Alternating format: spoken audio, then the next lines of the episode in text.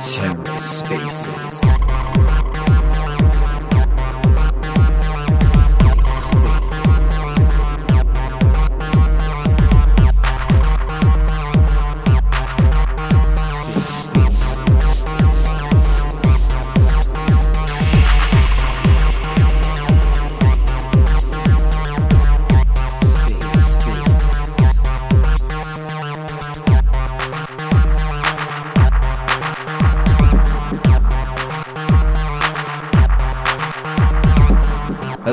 welcome to the Ether. Today is Monday, May 15th, 2023. Today on the Ether, the weekly Gelotto space. Let's take a listen.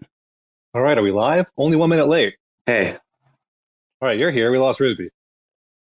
yeah, I was talking and I uh, was talking to myself because I was muted. You talk to yourself often. You sit around alone in your apartment coding all the time, right? I mean, if you don't talk to yourself, you go crazy. You like a like a volleyball or something and talk to him.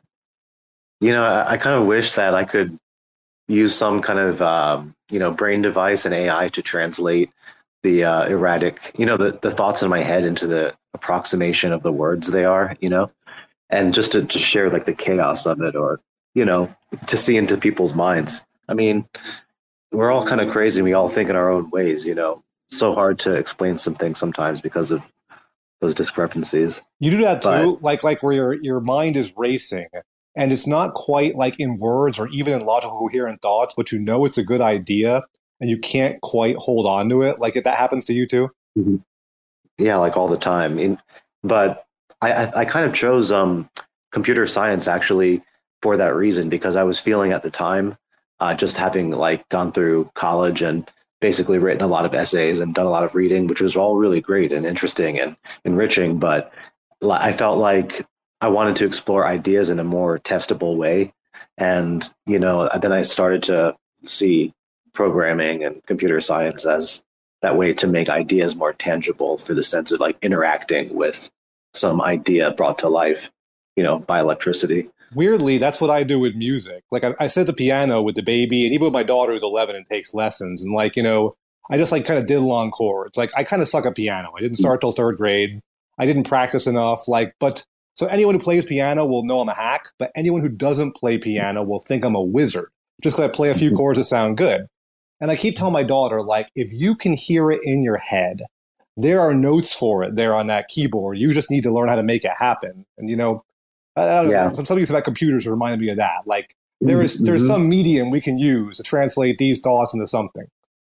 yeah, let the to let the spirit move through you. Um, I know this is a super late mic check, but I assume you guys can hear me. No, mhm. Fucking try.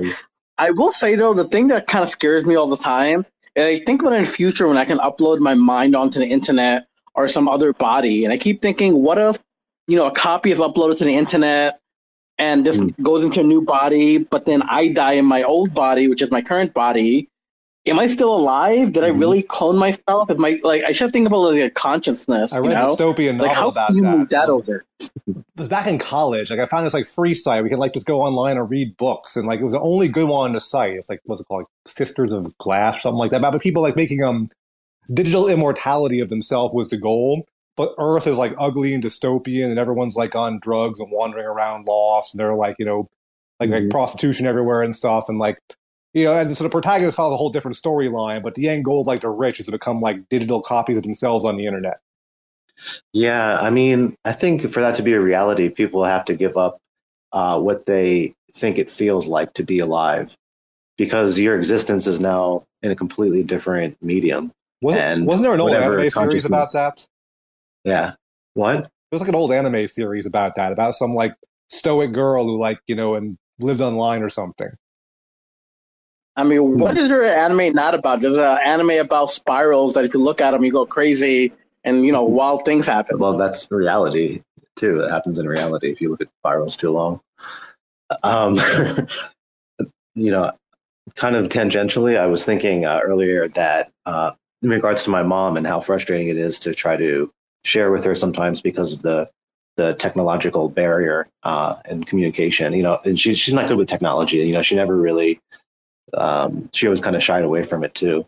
But I was thinking that with learning technology, you know, you might not be extremely gifted in it or not, might not catch on to it quickly. But I think it's one of those things where you're the only thing that's um, you're the main obstacle. Like yourself is the main obstacle. You know, it's like coming. It's like a constant process of overcoming your your blind spots and uh, you know figuring out like I guess that to reduce it to something it's just you know puzzle solving. But it's like there's always this process of getting confused and clarification and constantly broadening your perspective in some way. Well, that's a huge problem in the tech industry, is it? I mean, that's why like Amazon like constantly updates its UI to like, you know, I mean, you think like buying things with one click and having easy returns so grandma doesn't regret that, like that was an accident. Like you're realizing that like normal people aren't tech savvy and you know, if we can make it as as frictionless as possible to just buy something on Amazon, like that's what people are going to do. I mean, that's like a common problem in the tech industry. Mm-hmm. Wouldn't it be cool if we could build something that allowed democracy to act with such you know swiftness and precision and benevolence you know if we could figure out a way to harness collective decision making there you go again man like i was talking about yeah. how to make fucking money and you go with this like hippie crap and no no because like, you know it's like I, I, have my own agenda which is like space exploration and other these highfalutin things you know so i kind of want to accelerate the the pace of development just to you know for that like thrill of exci- um of discovery. You know, have you ever read The Circle? Um, no. It's like this not all this dystopian so. book about like essentially like the circle is like you know kind of like a the movie algorithm like the movie um, anagram of Facebook. Like everyone's on social media. Their reputation on social media is how they get hired.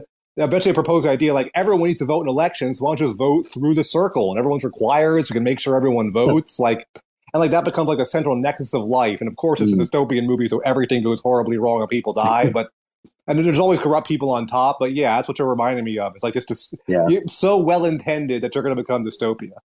Well, you know, maybe it's an, an inevitable uh, inevitability. You know, for wherever there's good, there's also evil. You know, just by definition. You I, know, of like good intentions pave the way to dystopia.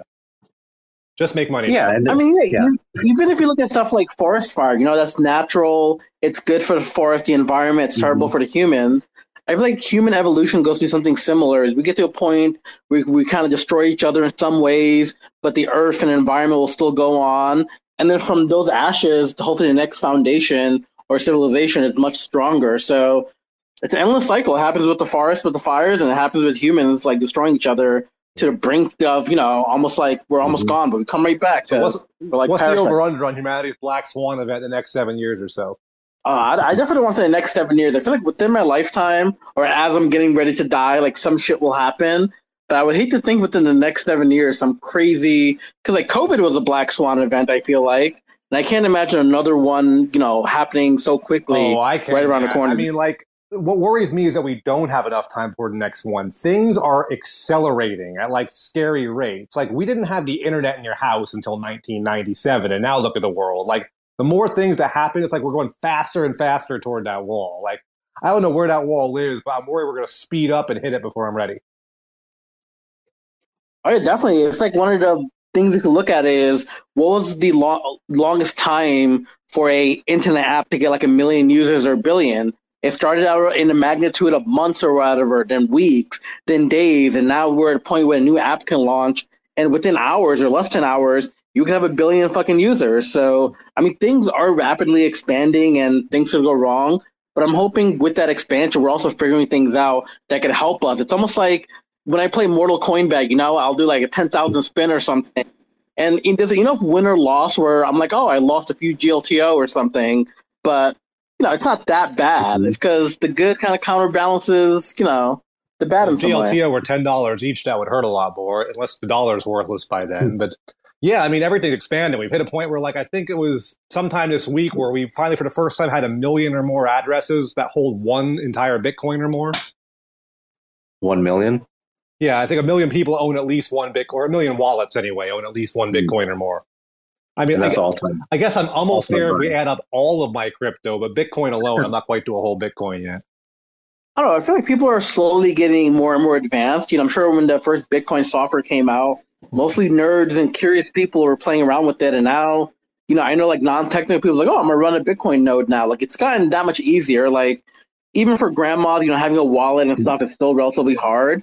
But I think we're getting to that point where you know people are losing faith in what's going on out there. You know, banks are collapsing, wars are happening. But throughout all of this stuff, the Bitcoin node and other blockchains just continue to keep moving. You know, the fact that this Ukraine and Russia incident, right? People thought the world was going to end. Yes, even though all that's happening, the blockchain continues, and there's something beautiful about. It. I mean, economy wise, like you know, the, the U.S. Um, CPI data was lower than expected. Our inflation's down below five percent, so that's like you know, you only beat your wife a little less than one day out of twenty. That's a big improvement, better than expectations. And so now the, the 85% of analysts predict that we're not going to raise interest rates at the next Fed meeting. To 15% think we will. No one thinks we're going to pivot and start cutting rates yet, but just like a zero rate increase probably will pump the market. Like we're in a decent place right now where I think we're about one year out the next Bitcoin halving. And at least in the last three times, we've only had three. I know three is a bad statistical sample, but at least in the last three times, there's never been a case where at the halving, the price is lower than the one year mark. So, you know, now is the time and, you know, time going forward between now and the halving, I would be like porking up on Bitcoin, any crypto assets you like.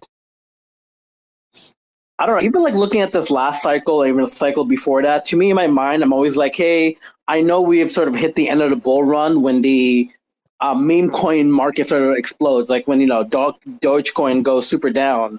And I feel like the start of the bull cycle is when people start getting crazy wild about meme coins. They start doing irrational things. People are just basically gambling like crazy. And it's nice to sort of see that. Like even with Pepe, you know, like I didn't buy any of that but people are doing wild. Ordinary people that I know was asking me about it, like, hey, how do I buy into this thing? And to me, it's like, wow, people are like getting mm-hmm. re excited about the space. You know, the fact that the OpenAI creator is like raising what a hundred billion or some crazy number to do his like crypto coin project. Mm. Like, there's a lot of money that's coming back into the space, and hopefully, by the time we hit that halving event uh, event with Bitcoin, things are like full steam ahead. I see meme coin resurgence is kind of the almost like the tail end of the bear before the next bull. Like uh, most people say Bitcoin are like, I don't know, in the mid 40s, then a steep and scary correction down to the 30s, then back up for the next bull run. That's what most people think. So if most people think that, that's probably definitely not what's going to happen. But something like an up, then a down, then the real up is going to be probably what happens. And I don't know. I mean, my theory before everything started going to hell was, you know, Bitcoin to the 40s to 50s, scary dip down to like, you know, 15K to flush everyone out of the market, then the next real bull run. But with like legit banks actually failing, I think the actual crash will be less now because I mean, like a lot of these bank failures are actually hitting the main news cycle, not just crypto news. Like normal people are hearing about banks failing. Like my day job, like our biggest client is worried about banks failing and where their money is. Like it's not just a crypto thing; it's like a U.S. dollar thing. And so the the Bitcoin crash may be less than people initially thought. So I'm optimistic about that. And, you know, maybe we'll have a nice smooth run up to like a six figure Bitcoin and we'll all get rich. I feel like these are the same people who, when they do their first transaction on Bitcoin network, like imagine you send someone a thousand bucks or a hundred bucks, it happens relatively quickly, no intermediaries are involved. Like that's like a mind blowing event. You could send someone an asset of some scale, whether it's a dollar or a billion dollar, for relatively cheap, very quickly. No one has to know about it, or no one has to get involved with it. That's powerful. I think as more banks and people panic, you're gonna start realizing that because the moment you use it once, you're hooked because this thing fucking makes sense. And I'm excited about the next cycle. I think more people are gonna focus on Bitcoin because the things that people are told are super safe, like you know the banks or the stock market and stuff, those things are struggling. But the thing that's not struggling, the thing that's still producing blocks and moving, it's stuff like Bitcoin. Ethereum. I don't care if it takes 10 seconds or 10 hours. The fact that I can send it to you and like it doesn't have to get approval from the bank or any government or any third party credit company or any intermediary, just I can click the button and it is going to arrive to you. And if it fails to arrive to you, it reverts back to me. It's all computer code and nobody can tell me what the heck I can or can't do. I don't care if that takes mm-hmm. 10 hours. And and also just the you know in addition to that like 100% uh, but you know in addition to it is uh, the fact that you can do things with real yields, you know, as as we're saying now, you know, actually create businesses around it, you know, and that have revenue and the revenue is distributed uh, according to its whatever whatever rules are just you know are in place, and that's been kind of chosen by the creators. Yeah, like almost and, like a decentralized stock market. Exactly, a decentralized stock market, um, or even just a uh, normal company who wants to have their payroll, you know, through a you know blockchain. um, and it, and they have some contracts that you know for employment or distribution of you know stock dividends, you know whatever the case may be. Just the ability to create these economic structures um, at will is extremely powerful, um, in conju- especially in conjunction with what you just cited, which is that ability to to just send whatever increments you know you like uh, without any intermediaries. Yeah, I appreciate you trying to steer us back on track. Like I, I could like talk about this, you know, the, the failures of the third party, you know, credit system and you know all night long. But yeah, um, so honestly, I gotta be honest with you guys. The day job's been kicking my ass. You know, I, I keep busy in the real world with a baby and stuff, and I have lost track of like it seems like there's a hundred million Gelotto things going on right now, and I don't really have a beat on it all. Like I used to like be able to give like daily reports on every single thing Gelotto's doing, and now we're moving in a lot of different directions, and I've kind of lost track. Understandably so. Does it feel that way to you guys? Not really, and I think that's one of the big reasons why we want to finalize our roadmap for the summer. So it's like we have grand plans, and it's nice to see those plans come to life. The fact that when we first talked about staking of the house, this concept where people can pool their money together, people can bet against it, rewards are going to be generated. It all sounded kind of crazy, and the fact that it's actually live, people are doing it. You know, we launched staking of the house. We started at 500k LP. We're well over 1.1 million like you know it's crazy to see all that stuff happen so i feel like it's a lot of moving pieces mm-hmm. but i mm-hmm. feel like there are people in charge of either particular things and you know those things are under control and we have a pretty good stuff lined up for the next few months so you know just from top of mind so Daniel's going to wrap First up. question, Rizbe. Um, What's up, how much of that 600k that we added to the house pool? How much of that is just you? I know you you've been playing like like addictively. I will say I probably I probably like do in about 250k or so. But this is something I was talking to Daniel about. I didn't do it because I was like, hey, I'm testing this. I was doing it because the game was fucking like super fun. Like in my mind, I was like, hey, I'm gonna start with 50k GLTO. I'm gonna play with all the different presets, and I'm gonna see how I can break this stuff. And the first time I lost my 50k, I was like, huh, you know, I I lost it, but that was kind of fun. I can't wait to do it again. The next day, I bought some GLTO. So even though I lost like 250k GLTO playing Mortal Coin Bat, I love that I came back. I kept, you know, having fun. In the last few days, like I've been betting big on Trump, and I've actually been winning. I'm actually kind of up now, which makes me very happy. I, I, so the fact that we I don't know what it is. Like I had to stop myself. I'm like, okay, fine, coins, odds. You know, I've done the math. Gelotto's got a three percent statistical edge. If I play this like low, like this good odds game a million times, I'm still going to lose this is lame. And then, you know, I start playing it and I'm like, this is kind of addictive. I have to stop myself. I don't yeah, know, you know, about, you the, never, about the UI or the odds or what. Something about the formula, yeah, like it's it's addictive. Yeah. I, I like. I just always like the idea of just being able to like diversify your risk into smaller, you know, some larger and some smaller bets. You know, so you can kind of in your mind balance it like find some kind of perfect balance. So i think the secret's the big bets though because like if i play like something with a 75% chance of winning for like 25 Gelotto each i'm gonna have to roll a million times to win any real money and that's yeah. gonna gravitate toward average. So i'm gonna lose 3% but if i play like you know Rizbe you know the, the trump one with a 1% chance of winning get lucky twice i'm, I'm set. And that's kind of what I found is I try to play in rounds of five and when I do the bigger bets, like the 1% or so, all you have to do sometimes is literally like win two or three times and you're like past, you know, break even. And there's also been plenty of times where instead of winning twice, I've won like six times, you know, or some crazy number. I'm like, shit, I'm up by like mm-hmm. 60K or 70K GLTO. Should we say what we're talking about? Yeah, I think this should this should definitely tie back, you know, back to Try's comment yeah, about I mean, like, a lot of things going on and whatnot. I do ultimately think everything kind of ties into itself. So if you take a look at the roadmap for the summer, the things we have happening is Mortal Coin Bat is basically ready to ship to the main site. Daniel added the tax stuff uh, earlier today, which means that every time a player loses, five percentage of the uh, loss, you know, goes into the different buckets we have for like NFT holders for the owners, Series One, Series Two, G Key game, and one percent back to Gelotto. So now that we have that ready, we can ship that to production. And as soon as that ship, we're already thinking about video yeah. poker. You know, some people might like dice or coin flip. Some people want to play a card game. So I think getting that out next, which hopefully we can do within two weeks or less, I think will set us up to basically right you know, show that hey, think if the house is working. Yeah, video poker Right, is and- where it's at. It gives you that illusion of Mhm. control. Whereas like the coin flip, I win or I Mhm. lose. If people feel like they have an impact on it, like that, that's that's a big win.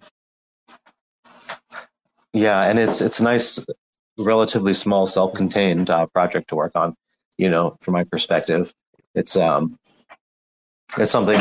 You know, now we have all this infrastructure set up with the the house. You know, the staking as as the house uh, contract up there, and uh, integration with Nois uh, network for randomness um, when needed, and um, you know, other uh, and a bunch of other things. Right. So, like now we're at a point where we can um, create a bunch of different games, right? Because most of the work is now just on the front end, and it's a matter of just wiring it into this existing, um, you know, ecosystem of smart contracts that power everything. So So if we can just, so go on. yeah. So I'm just looking forward to being able to do the video poker. Um, one of our uh, team, uh, core team, Dave, uh, is I don't know if he's out there right now. He's uh, going to be working with me on some uh, wireframes, so we can get started on planning the work for video poker, so that you know by the time uh, Mortal Coin Bat uh, is wrapped up, um, you know I'll be ready to go for um, the video video poker and Yep. whatever's next. Was that Dave sending you messages of like hand drawn sketches of stuff? Yeah, so he's drawing out the um, you know, hand drawn um, wireframes, which is industry jargon for like exactly that, just um, boxes and texts, just Yeah, basic. just the fact like that a you computer drawn. people use your hands to draw things rather than computers to draw things has always amazed me. Like every engineer I've worked with has hand drawn wireframes rather than use a computer to draw them. Yeah, I mean, some it, it- it's probably just uh, the mouse. You know, people who use a stylus maybe have a, a different practice, but just being able to just draw and make you know very sloppily with your with a pencil and paper is just so much better than trying to you know use a mouse and a bunch of undos all the time. Just if you want to communicate at the speed of thought, you know, through through drawing. So uh, Yeah. Oh, you know, David and Uh, before I forget, um, so question are we staking is the house numbers for Yeah. our lottery for our raffle? Gelotto takes ten percent. Three goes to NFT owners, one goes to Gelotto owners, the other six go to Gkey and other buckets. Um, so is it like for the beta test of like Mortal Coin Bat? That's just like a three percent statistical edge. Gelotto's not taking any money from that yet. But when we roll it out live, it's going to be like a five percent. I'm going to NFTs in the Gelotto. So one thing we didn't want to do is when people win, we didn't want to tax them and kind of hurt the earnings. So instead, what we're doing is every time a player loses, the money that goes into the LP, Mhm. we take five percent from that. So instead of ten, we're doing five percent. Three percent for the NFT, uh, which we'll call uh, collection. One percent for the owners, and one percent for GP. Okay, so we're not taxing the the winners; we're taxing the stakers. Right. exactly correct. and and I, I set it up in a generic way so that if we ever create more instances of liquidity pools or other we you know partner with other projects and they have their own applications of this kind of thing. This is just a, like a very generic plug and play architecture for specifying it in terms of taxes. So we can say like we want 5% of house revenue to be taxed and we want to split that 5% up to a given list of um, recipients uh, which could be you know beneficiaries that tax structure is actually weirdly ingenious though because you don't want to deter participation. You don't want a gamer to play and see that his winnings are like 10% less or something. Right. Whereas like your stakers yeah they bear some of the, the, the burden of the taxes but then so do we. Like the stakers they are kind of like part owners of Gelotto so they bear some of the Mhm. expenses of Gelotto. Like that actually makes a lot of sense. That's freaking ingenious. Yeah, I mean, thanks. And I, I think it's uh, it's you know, it's good from a, maybe a little preemptive uh, perspective, a legally preemptive perspective. You know, taxes are one of those areas in crypto where it's still kind of gray. I mean, absolutely is gray. And um, you know, if we kind of preemptively build some tax like systems into our our work, you know, then we're kind of you know maybe optimistically in some sense we're setting um, a precedent or uh, preparing our like the, the kinds of economic systems we build to be um, easier to use in a more official capacity or to conform to whatever standards may emerge um, in these sorts of things you know we, taxes are a thing and like they exist and whether they're they're taxes for the government or taxes in some more broader sense. You know, taxes is a useful um, revenue generating mechanism. You know, um, and I, I just I look forward to seeing how this would be applied in in ways that I can't even imagine yet, um, just by having it there. So I don't know if tax is the right word or not, but way too many projects. This is something uh, Cosmos Joe kind of talks about often. Is a lot of projects, you know, aren't basically building their protocols or apps to be profitable. You know, the fact mm-hmm. that you could have a bunch of projects on Juno and potentially not really increase the price of Juno, that's kind of built into the way, you know, they thought about it and, you know, created the chain. But ultimately, you know, the way we're building it is we're incentivizing people to basically hold our assets. And you know, every game we build, when we take a tax or whatever you may call it, goes right back into the protocol. It helps fund future games, initiatives, NFTs, helps fund us in a way too. And this kind of you know makes us more pumped to build stuff and do more things on it. And people who hold our assets feel the well, same. When Gelotto comes out of circulation and into the Gelotto coffers for future use, I mean that makes the GLTO price you know inherently go up. So I mean the stakers of the house either win one way or win another way. You mm-hmm. know, the only way they lose is if everyone hates Gelotto and no one plays it. Mm-hmm. And and you know, um, people in the world in the real world complain about how their tax money is being spent and they have no control over it. You know, but we're going to have like um uh governance. You know, um, you know tied into this whole thing, and so um, if we have a tax system in place that in our case, where the taxes go back into the platform, um, which I think people would agree is a good use of the the taxes. Um, at any rate, they'll be able we'll be able to vote on it, right? So it's the taxes will be directly subject to the to the will of the of the House, you know, um, which is pretty cool. So the very next step for Gelotto then is we're probably going to start with like VIPs or big names or something. Let like you know like certain people stake as the house mm. and then like make a hundred percent or a thousand percent sure the numbers are working right mm-hmm. before we open it up to the general public to potentially lose all their Gelotto. Yeah, you know. That's basically the goal mm-hmm. is I don't want this to open up until video, video poker is out. So my hope is in between video poker development, we'll have like a very alpha page for staking. So VIPs and select projects will be able to stake and you know generate uh, higher real yield because a lot of people aren't involved yet. But after video poker is out, then we'll start planning to open this up to the public. Hopefully by then we have more than enough numbers to be able to, you know, verify the math. And yeah, so video poker, you know, like um is that hard to code? Because I always imagine like a slot machine or dice or cornhole is easy, whereas video poker you have to teach the machine like what hands are good. But is video poker just a fancy slot machine? Like, is it hard to code? Um, I I have to get more into it. You know, I haven't, I haven't, um, I haven't dived into it. Dove, Divin, I haven't dived into it yet. Um, wait, is dived a word? Now I'm now I'm questioning myself. Yeah, that might be it, but I also can't imagine it being that much harder because at the end of the day, when yeah. it comes to poker, you have a set ranking of what hands you know you can get from a mm-hmm. you know a double to a triple to a full house to a quad. Yeah. So as long as you know what all the odds are and you know what you have on the field, I think it should hopefully be relatively straightforward. Yeah, but I think casino-based video poker machines aren't programmed like using a 52 card deck and a one in 52 chance of drawing. They're programmed for like winnings payouts, and you know I don't know I I, I don't know how to actually program, but it seems like they pay like one in X odds, not you know, random card draws. I mean, depending on how we code it, you know, we could do it similarly. I just, I don't know. I don't know enough about coding, but it sounds like a coding nightmare to me. That's up to Daniel. yeah, no, I, will let you know once I get more into it. but I mean, but I, it might be naive, but I'm not too um, worried about it. So the, the next thing the front-facing users of Gelotto, a normal person will see is video poker, and the second thing they'll see after that is the ability to stake as the house. When they do what? So the, the first thing a front-facing user will see is now we're out rolling out video poker, and the second thing a regular yeah. front-facing user will see is then their ability to stake as the house. Mm-hmm.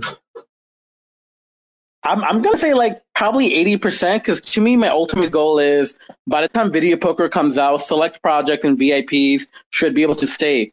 If we need more time to gather more data, instead of moving forward with public staking, I rather kind of focus on you know, making updates to our NFT raffle. So the two big projects to come out right after Video Poker is we want to deploy a raffle contract to Stargaze. This is going to allow people to buy and sell Stargaze NFTs using our platform. But you know, as soon as the raffle is over, the smart contract will allow them to claim it. This will also open up the door for the raffle lottery creator tool.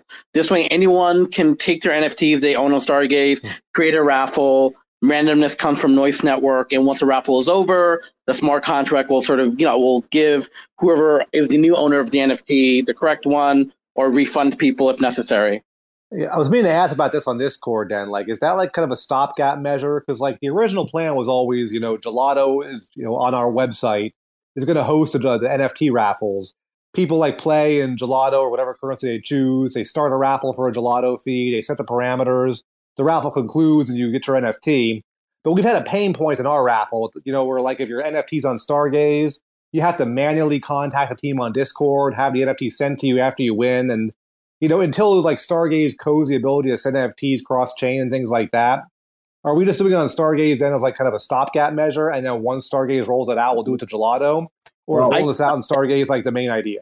I kind of want to have two solutions in place. The first one is if we can natively deploy a raffle contract to a chain like mm-hmm. Tori or Stargaze or whatever, then let's go ahead and do that. You know, once they enable uh, NFT IBC, then stuff like this really won't be necessary. But who knows how long that's away from?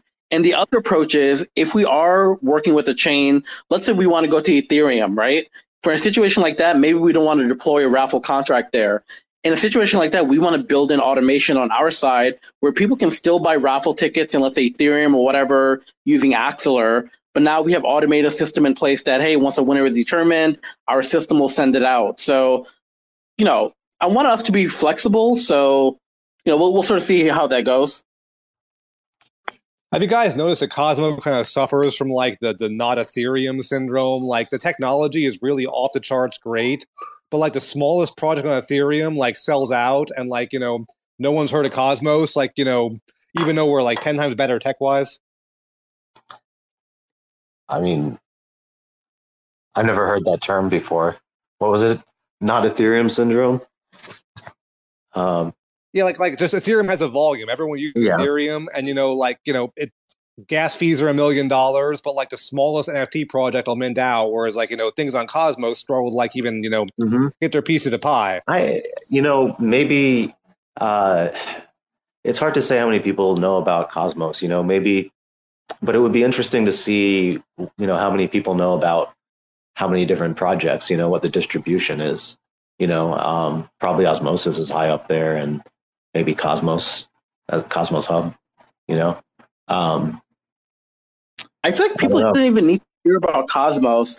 To me, Cosmos is the horsepower. If we can build crazy powerful application on the right. Cosmos side, kind of on us to be like, hey, our backend stuff is going to be in Cosmos, right. but we're going to let you interface through MetaMask. You can still use your Ethereum, but we're going to use other technologies and stuff in between to make sure you don't need to actually talk directly to Cosmos. Yeah. So I kind of want to see projects focus more on that. Is instead of people needing to hear about Cosmos, use all the great tech that Cosmos offer you, mm-hmm. but then find other opportunities to integrate with uh, ecosystems with greater liquidity, stuff like Bitcoin, stuff like Ethereum, and bring that into the you know space. And and the you know having uh, successful projects, you know, like um, you know that are generating real returns. That's what's going to make the the networks themselves successful, you know, because they're the engine for that. Um, so I, feel like it's imperative, exactly what you're saying, to get this kind of, um, you know, abstraction layer up that just hides the, um, you know, it makes it unnecessary to argue about, you know, which uh, blockchain will achieve, you know, ultimate dominance, uh, but rather just to embrace them as that, you know, a back end technology. Yeah, I gotta say, like the two most exciting things about Gelotto for me are number one, staking is the house because that's like community yeah. profiting as Gelotto profits in a really innovative way to distribute community profits. But thing number two is if we ever get to this like abstraction layer, this magical layer where people can like fiat on ramp with their credit card, nobody knows or cares what particular IBC networks are being leveraged behind the scenes. Things just happen and people play slots or video poker or whatever on Gelotto and win or lose money, like If we can get just like a phone app out that does that, like that for me is those are like the two most exciting things about me, you know, Gelotto for me. Right. And, and you know, like the ability to build a button that says um, that lets you use MetaMask to buy some CW20 uh, token on, on Juno or on some other blockchain. Um, that would be extremely useful, right? Like then we could have yeah, like like like click this crap to like get ten thousand Gelotto, Right. And like you know, and then a window comes up. Do you want to spend point zero zero zero one Ethereum to get point you know ten thousand Gelotto? And someone clicks yes, like holy crap, that's great. and yeah, and I think you know we need uh, developers uh, like myself and others, um, you know, who are active in Cosmos to be um, assembling that kind of code into libraries that and and then you know writing blog posts to put examples out there to show how to do those sorts of things because those kinds of things are not included in the getting started guides because you know it's getting started just in a very generic way. But to do kind of the things that you might want to do for 99% of the applications like you know let somebody spend ethereum there should be a recipe for that. And you know just as like a, a single like a reusable piece of code that you can uh, put into your into your app that that does that. Um, so maybe here you know I, I, you know I'll pledge to open source that code if I put it together. And I, I would you know when uh, you know whenever I have like some some some opening uh, uh, you know to work on that um, I can do that. Really You you you don't have an opening. you are never going to have an opening for like the next fifty years. You will have no free time whatsoever. You're gonna be true. finishing staking of the house, be on to the next big thing. Like we're we're coding the beast game. Like you know we're Yeah. making phone apps. Like we're doing all this stuff. So you guys are like interviewing other developers and stuff, right? Yeah. Yeah. Damn yet. yeah we are We're, I mean, it's it's been kind of interesting. Like we've definitely had some interesting candidates, but ultimately, the thing that we're looking for is we're looking for someone who's like a hacker. You know, I love people who are on the team where I don't need to explicitly tell them what they need to do. I'd rather give you an overall goal, like, hey, this is what I would like to see you do. But and I kind of expect you to take that, build upon it. If you see all the areas you can help, and sort of tell me about that. And we're not finding too many people, developers like that. And I feel like you know when you need to like handhold, give someone very specific direction, stuff like that, it's not worth it. At that point, Mhm. I'm just gonna go do it myself. So at the point where we're at right now, we really need hackers, people who are like go getters can do stuff themselves, and eventually, Mhm. once the core team sort of builds all these additional things out, then we'll start expanding, finding more develop normal developers where you can give them more clear direction well and sort of build towards that. and and as we have more and more of these things that we're working on you know we actually it's actually easier to create like um tasks and uh you know work create work items you know it's like it, before it was hard to bring someone on because we uh, it was like you know something is new. It's chaotic. It's there's a lot going on all over the place and it's hard to it's not very structured. You're just trying to to fly by the seat of your pants you know to get everything going. And so to bring someone on in an early time it, you know and try to manage like you know manage them or to you, know the work isn't structured enough. It's just chaos at that point. So it's just really for me is really hard to you know uh, create some kind of you know typical man, like software development you know um, management you know a- whatever you know scrum agile development where we don't even let me get into it with that you know just a bunch of uh, Yeah. but we al- we almost see that perfect mix of professional and casual. Like you need a guy who works for Apple Pay and just finished coding a, a way to buy crypto with Yeah. Apple Pay and hates his job. And he's like, I need a side hustle. And he like is familiar enough with Cosmos to come work for Gelotto. Like I can give you guys right the way to onboard Gelotto the same way I just did with Apple Pay five minutes ago. We need that guy. Yeah, and and you know, one another thing is that um, developers, you know, if we communicate this and agree upon it, if they develop some kind of protocol uh, that we use in our app, you know, we we've discussed before being a platform for other game developers to come on and to be like a Steam in a sense, where you know we'll take some uh, royalty from a game, but we'll we'll host it. We might contribute to the the construct the building of the front end for it, or whatever the case may be. But we'll be a platform for other developers.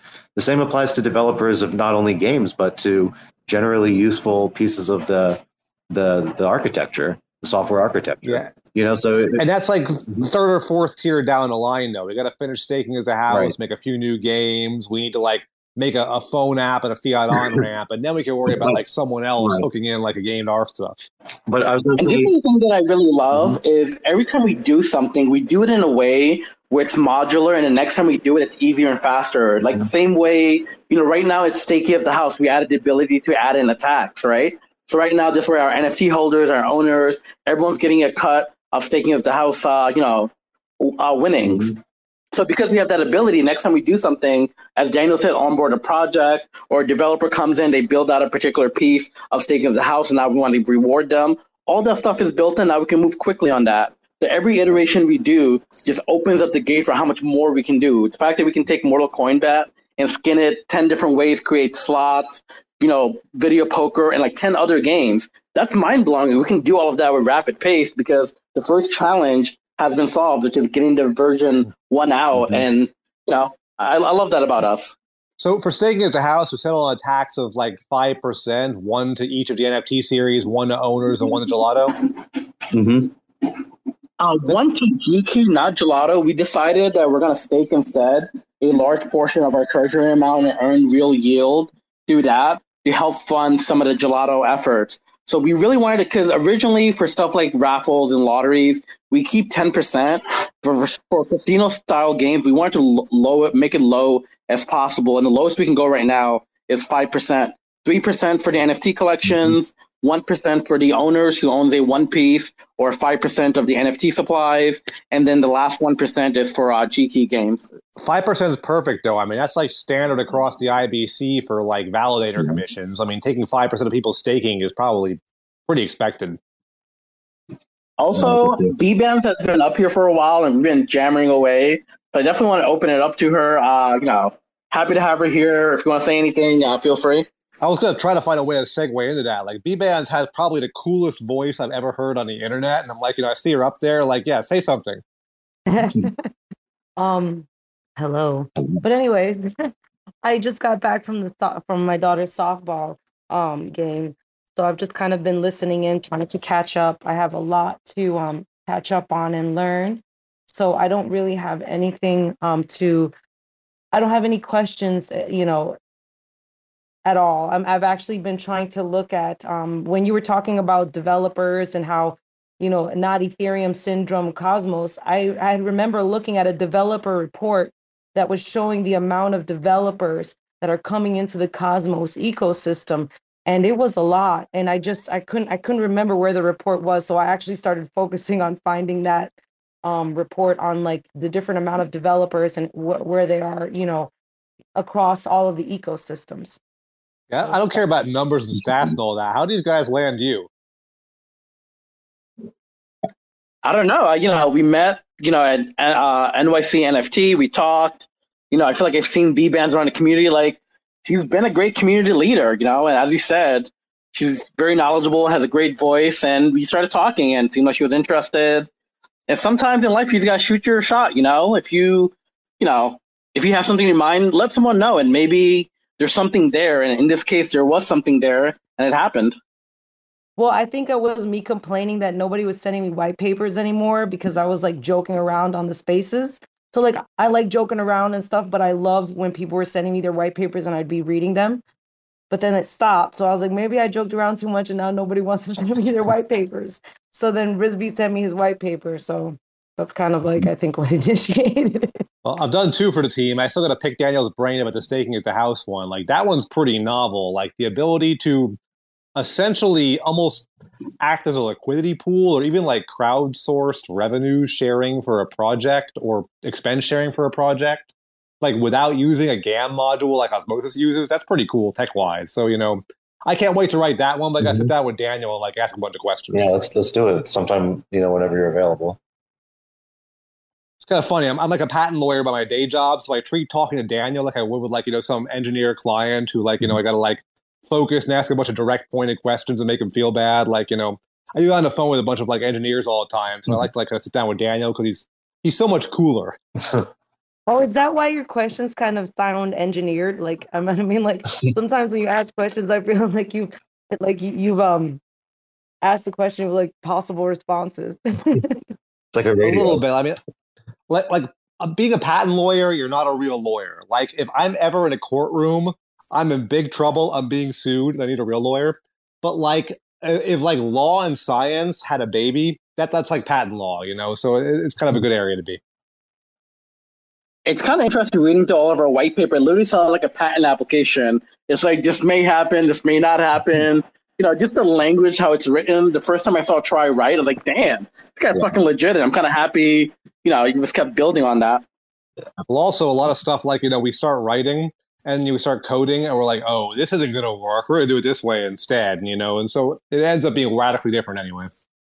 I, I remember uh, reading um, a, a, patent for one of the few software um, patents that exist out there. It was uh, some algorithm um, for detecting features and images, like a low-level image processing thing. It's very famous. I forgot um, what it's called now, but um, it, it, it was so generic. Like the wording could cover basically anything. It was like there are a plurality of embodiments, you know, or in there are like it was trying to cover like every possible way of materializing the idea.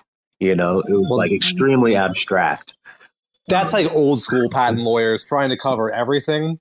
Like, I mean, your patent examiner is going to be probably like somebody with an engineering degree who's not a lawyer he probably came from like you know east asia or you know china or something and like he doesn't speak english as a first language he got a job coming here for the like the us patent and trademark office and he doesn't care about your patent application because he has strict quotas if he doesn't get through a certain number of applications in the bi-week period he gets fired hmm.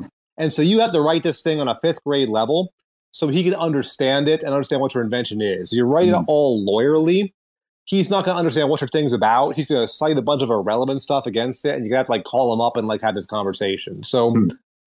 like modern patent lawyering has become kind of almost like a fifth to seventh grade level. Like someone's going to have a tech understanding, but they're not invested in your idea the way you are. Hmm. So you got to write things in like more plainer English, I guess. It's better. It is like I actually took a legal drafting course, and like the whole thrust of the professor was stop writing. We're in heretofore the party of the fourth part and the fifth part. Like, don't write like that. Just write in English. Do, do you, if your contract is important, then you know it'll work. Do you still um like have to after the first time of mentioning something? Do you have to refer to it as said? You know, like, um, no, yeah, not usually. Like, um, that, that sounds very pretentious. I just see it say the, but yeah, patent claims are written a funny way because the U.S. Patent Office requires it, where you say, you know, a thing, then the subsequent time you refer to, you say said thing, yeah. to know you're referring back to another thing. It's very pretentious. It's like it's terrible to read. what saying said? Yeah, uh, being being a patent lawyer, like it sucks. The way you write a patent application is like patents were invented in the 1800s or something, and they suck. Oh, because when you were saying saying, yeah, I, I um, I went down the patent um uh, patent rabbit hole when I saw some like uh some NFT project that had um somebody that worked there had patents for image anal- analysis and emotional metric evaluations. Hmm. And I went down that rabbit hole and was reading the patent. It's like understand if they were like capturing your information with the with this NFT game. That's a real thing too. Like um I had a client back at my last firm and like um he did like image masking. Like um a lot of times like people will send images and like you know on like snapchat or something and they want to be ephemeral they want to disappear but people were screen capturing those images and then they had like images you didn't want being like permanent becoming permanent and so you had like this image masking technique where like would flicker across it like blue mask and red mask and blue mask and regular and stuff and like doing it so quickly the human eye can still see the image but if you like capture it on your phone with a screen cap at any given time you're not going to get the image. You're going to get like this gobbledygook of red pixels or something. And so the whole patent application, he sent me like um, all these pictures to include of like, you know, a rooster in different colors, you know, because he wants something like a rooster pick, like a male, you know, chicken. Then like, you know, you wouldn't want people to capture that. That's always hilarious. That this guy had such a, like a sense of humor about his image capturing. It's good that That's they could, yeah, you know, it's um I'm glad they can still have humor in their patents. You know, it doesn't have to all be hmm. boring. Young engineers have fun. Old engineers are no fun yeah. whatsoever. I, oh, there, there, was like this funny trademark case actually. Um, like there's just some company Chair King, and mm-hmm. like you know they they do like furniture or something, and like they have a trademark and all that. And there's other company like Sofa King, and they sell like you know sofas, and they got sued for trademark infringement. And so like they're having a lot of fun in legal briefs, where lawyers were like you know But like you know, Sofa King is about like you know all of our cool sofas, and it's like different from chairs in people's minds. Like you know, we say it's not just like a sofa, you, you know, like a good sofa, it's like a so fucking good sofa or something. And like they, like their hmm. legal brief was like littered with like all this like this is so fucking good, and like you know it was all about their trademark, and like I was reading that and was cracking up laughing in the middle of law school. I probably wetted my pants because your only chance like a lawyer is going to like say so fucking in front of a judge, you know? And I don't know. Something about engineers and lawyers having fun together like that just struck me as like, wow, this is the area of law I got to be in. Cool. Just saw Joe come up. Hi, Yeah, Joe. I think Joe has something to add about the uh, patent stuff. Oh God, you want me to tell my patent story on someone else's space? I think that would be rude, but I have I have a patent story. But I, I actually have a question. How do I get to the um the house staking? Is that a private link that's you guys are just testing, or can can we can we use that? We haven't built out the page yet, so it's manually through commands that we have to run.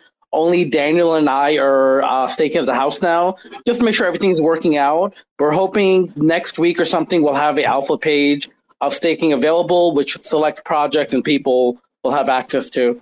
Yeah, we didn't want cool. I to. want to make sure I didn't miss out on anything. I'm loath to ask put the team on the spot, but I always do this. Like, you know, so um who are the VIP important people who are gonna get to be like the very alpha staking his house? I guess that's kind of a long question, and maybe this is where Bbandz are going to pay, uh, play in, in the long term. To me, you know, the very original idea of Gelotto is to be a decentralized venture slash entity, and staking of the house is a really big part of that. Because right now, what we're proving is people who stake GLTO is, you know, every game we have in our platform is going to be hooked up to staking of the house. So whenever someone wins, wins or loses, or some revenue is generated, it goes back into uh, the stakers. You know, one of the games we're looking to build on Stargaze is called, you know, NFT Battle Royale. I'll talk more about that in a bit. It's basically a way for us to test uh, some of the beef stuff that we're building. So part of this game, because it's built on Stargaze, we're going to be deploying a staking of the house, uh, you know, contract sort on Stargaze. So instead of having GLTO, staking of the house on that side is going to be powered by stars. So in the beginning, we may bootstrap it, put in a few million stars, but ultimately, as people are playing this NFT battle royal game, you know, people are winning and losing it's going back into the house, people who are staking GLTO will actually be earning stars. And this is going to happen on other chains. You know, if we go into uh, Sei Network or Archway, we deploy a staking of the house game there. You know, we want to build a prediction market game. Either C or Arch, uh, Archway is going to get that project from us. But when we have the staking of the house uh, LP there, you know, if it's on Archway, people are going to bet and play an Archway token. But when they lose, GLTO earners are, are going to earn the Archway token. So ultimately, this is a way for projects to have a vested interest in Gelotto and what we do. Damn, are you cooking something, Try? Oh, sorry, I'm like putting some shrimp on skewers right now. I don't know. You got, you actually got me kind of hungry thinking about mm-hmm. dinner. But Yeah, Is it bacon? Mm-hmm. what's up, Bbandz? Are you having bacon? I know we're doing grilled shrimp right now. The Pioneer Woman she has this kick-ass shrimp marinade, so I'm making that. Got some Oh, brown okay. rice in the stove with homemade chicken stock, green beans roasting in the oven, grill's already lit. And we always use Twitter spaces. They overlap with like dinner time with the family, so I prep dinner while we're like, you know, doing this stuff. That's pretty cool. That's pretty cool. I do the same thing. I, I I- I'll be cooking in the background while I'm listening to Spaces or in Spaces. But anyways, I was just curious. I didn't mean to derail the conversation. But No, um, now, now you guys got me with the super munchies. So the TLDR is staking GLTO is going to earn you multiple assets. Every revenue stream Gelotto has is going to connect back to staking as the house. So there's an essential way for people to earn, you know, anything that we do, any type of way we generate revenue, that's all coming to staking as the house. So I'm kind of glad that we're prototyping it now, but this is going to play a big part. And my hope is, you know, projects that are, you know, within this ecosystem, whether you're a bad kid or the Owlies or Women of Cosmos, you know, we're showing that we can build incredible stuff that people are going to use and have a great time. And by staking GLT as the house, not only are you generating real yield for your project, but now you also have a say in what we do with this venture. So I'm kind of looking forward to exploring more of that as we start hooking up the DAO components of staking as the house later this year. So next up then is like um video poker, then some, you know, like letting people stake as the house. then after that, are we like going back to Beast, or are we doing um a, a Stargaze battle game first, or we um? We're gonna do the NFT raffle, get that uh, deployed to Stargaze. After that, we're gonna do a battle royale game on Stargaze. So the whole idea of Beast is there are going to be NFTs that act as clients, and there's going to be a main uh, game contract called the Beast contract. That's where all the logic is going to live. When your animals level up, when pe animals die or gain new moves, all that information is captured on chain within the game contract, which is kind of acting as our server. And in real time, it's updating all the NFTs. So we want to try a version of that mechanic on Stargaze, where let's say we whitelist 16 NFT projects to start and week by week they can battle each other, level up, bet on the outcomes of the of the fight. And let's say after like an eight week tournament, there's like a mega, you know, championship.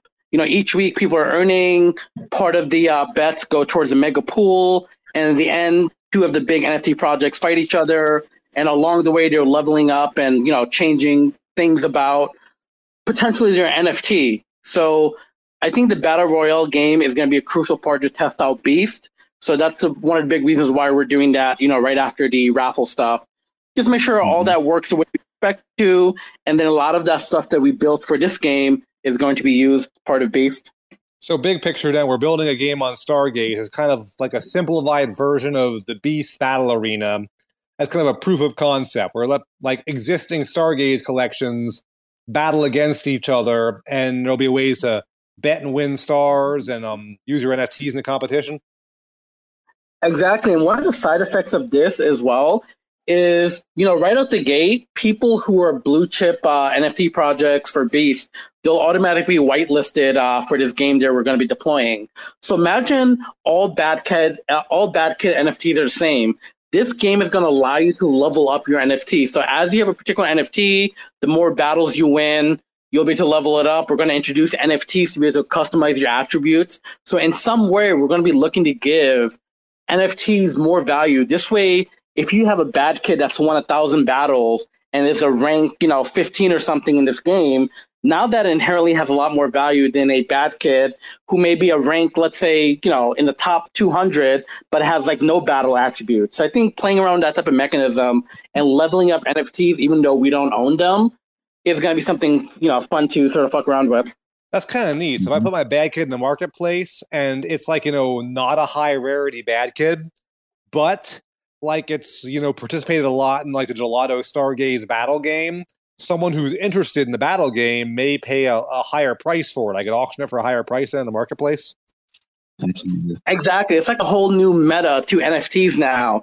And because we're going to be introducing the ability to like modify your character. So when you think of a super like I the cap the feeling that I want to capture is Super Smash Brothers.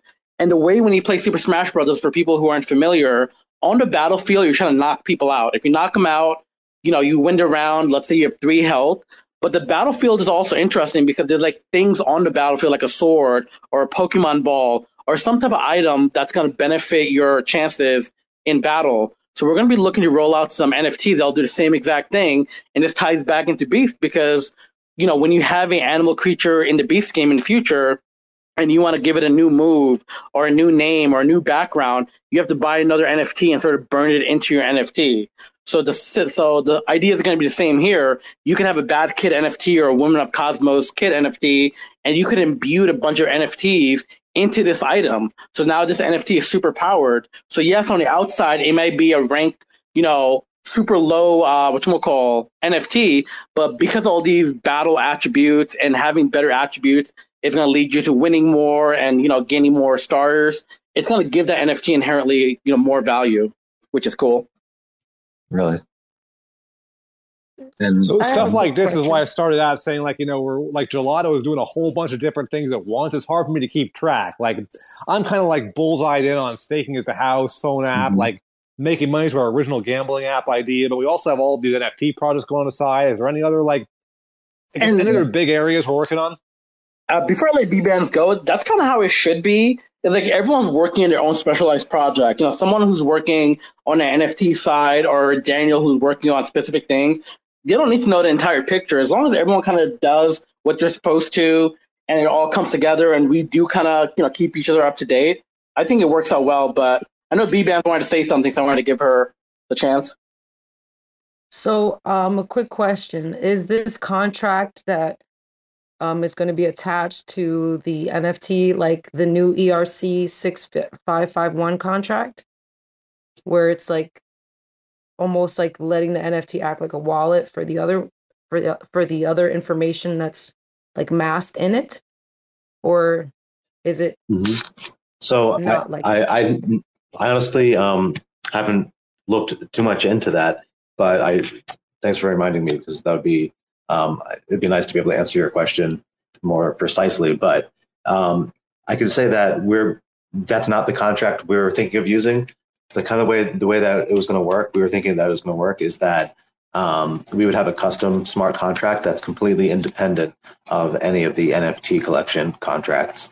And the NFT contract, that um, what it stores inside of it to, to store like the data for a collection is basically a list of um, URLs that point to some resource, you know, on the web that's that contains the, the the metadata about the NFT, like the attributes, the link to where you can find the image for it, um, uh, and just a, a, handful of other pieces of information. But basically, the data that you would see on the on the marketplace app when you're looking at NFT.